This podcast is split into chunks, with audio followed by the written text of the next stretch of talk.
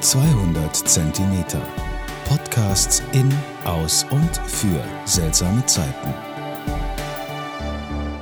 Hallo, liebe Zuhörerinnen und Zuhörer, herzlich willkommen zu meinem elften Podcastbeitrag zur Kultur, Geschichte des Weins und der Pfalz.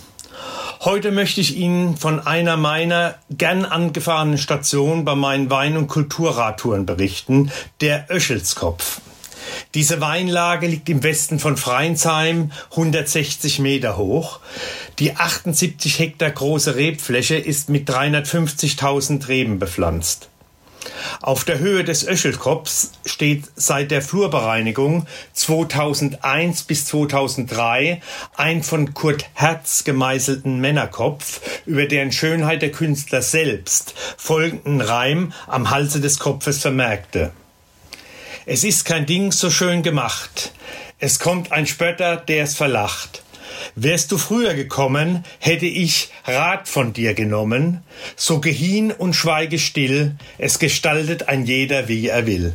Keiner kann es allen recht machen. Man könnte meinen, dass der Name von diesem Männerhaupt stammt und das Öschel auf den großen Kopf anspielen möchte. Weit gefehlt. Össel oder Uschel kommt aus dem Mitteldeutschen und bedeutet so viel wie Asche oder Brandplatz. Die Kuppe oder Kopf wurde wegen der Geländeform erstmalig urkundlich 1469 erwähnt. In der Tat hat man bei der Flurbereinigung 2001 Aschefelder gefunden. Diese konnten von einem Waldbrand oder Potagehütte stammen. Die Herstellung von Holzkohle war am Hartrand im Mittelalter ein lokales Gewerbe. Es gibt aber auch Freiensheimer, die sagen, der Öschelskopf war im Mittelalter ein Festplatz, an dem die Garnerben zu Ehren dem Erntedank für die Bevölkerung einen Ochsen oder ein Spanferkel gegrillt haben. Das eine schließt das andere nicht aus. Tatsächlich kann man von dieser Stelle aus Landschaft und das Rebenmeer und die mit ihnen verbundenen Ortschaften Freinsheim, Kaltstadt, Herxheim am Berg wunderbar überblicken. Auf den lehmigen Sandböden und auch stellenweise Tonlagern wächst hier eine Vielfalt von herausragenden Rebsorten zu einem wohlschmeckenden Pfälzer Wein heran. Auch hierfür hat der Künstler am Hals folgende Reime angebracht. Reiß aus den Bart, schneid ab den Zopf, jung bleibst du nur mit Wein vom Öschelskopf. Oder Freinsamer Wein, rassig und rein, duftig und fein, vom goldenen Schein gern ich mir ein. Da viele Sehenswürdigkeiten in der Region erst mit der Flurbereinigung ans Tageslicht gekommen oder erschlossen wurden, möchte ich heute gerne in einem Exkurs mal auf das Thema Flurbereinigung eingehen.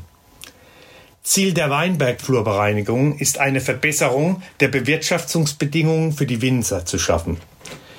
Neben der Zusammenlegung zu größeren Wirtschaftseinheiten von Reblagen entsteht dabei neue Wegnetze zum An- und Befahren der Weinberge. Die wasserwirtschaftlichen Verhältnisse werden durch die Neuanlage von Gräben, Verbreiterungen von Bachläufen und das Anlegen von Rückhaltebecken verbessert. Letztendlich geht es aber auch oder gerade um die Aufwertung von Landschaftsraum. Naturnahe Flächen werden vergrößert und Bioverbundsysteme werden aufgebaut. Die Winzer können nun wirtschaftlicher, wirtschaftlicher ihre Weinberge betreiben. Es entstehen neue Wasserreservoirs und Bioverbundsysteme, in denen die Wildtiere ihren Lebensraum und Fluchtwege finden. Wunderschöne Wander- und Radwege werden integriert und bei der Bearbeitung der Landschaft ist so manches Schätzchen ans Tageslicht gekommen. Ich erinnere hier gerne an die Gräber der Freiensheimer Höhe, die Villa Rusticas in Wachenheim und Ungstein auf dem Weilberg und der Römerflaschenfund. So mancher Flurbereinigungsfund lagert heute im Weinmuseum in Speyer. Ich hoffe, mein Podcast hat euch heute wieder gefallen. Stay at home und bleibt gesund. Zum Wohle die Pfalz, euer Michael.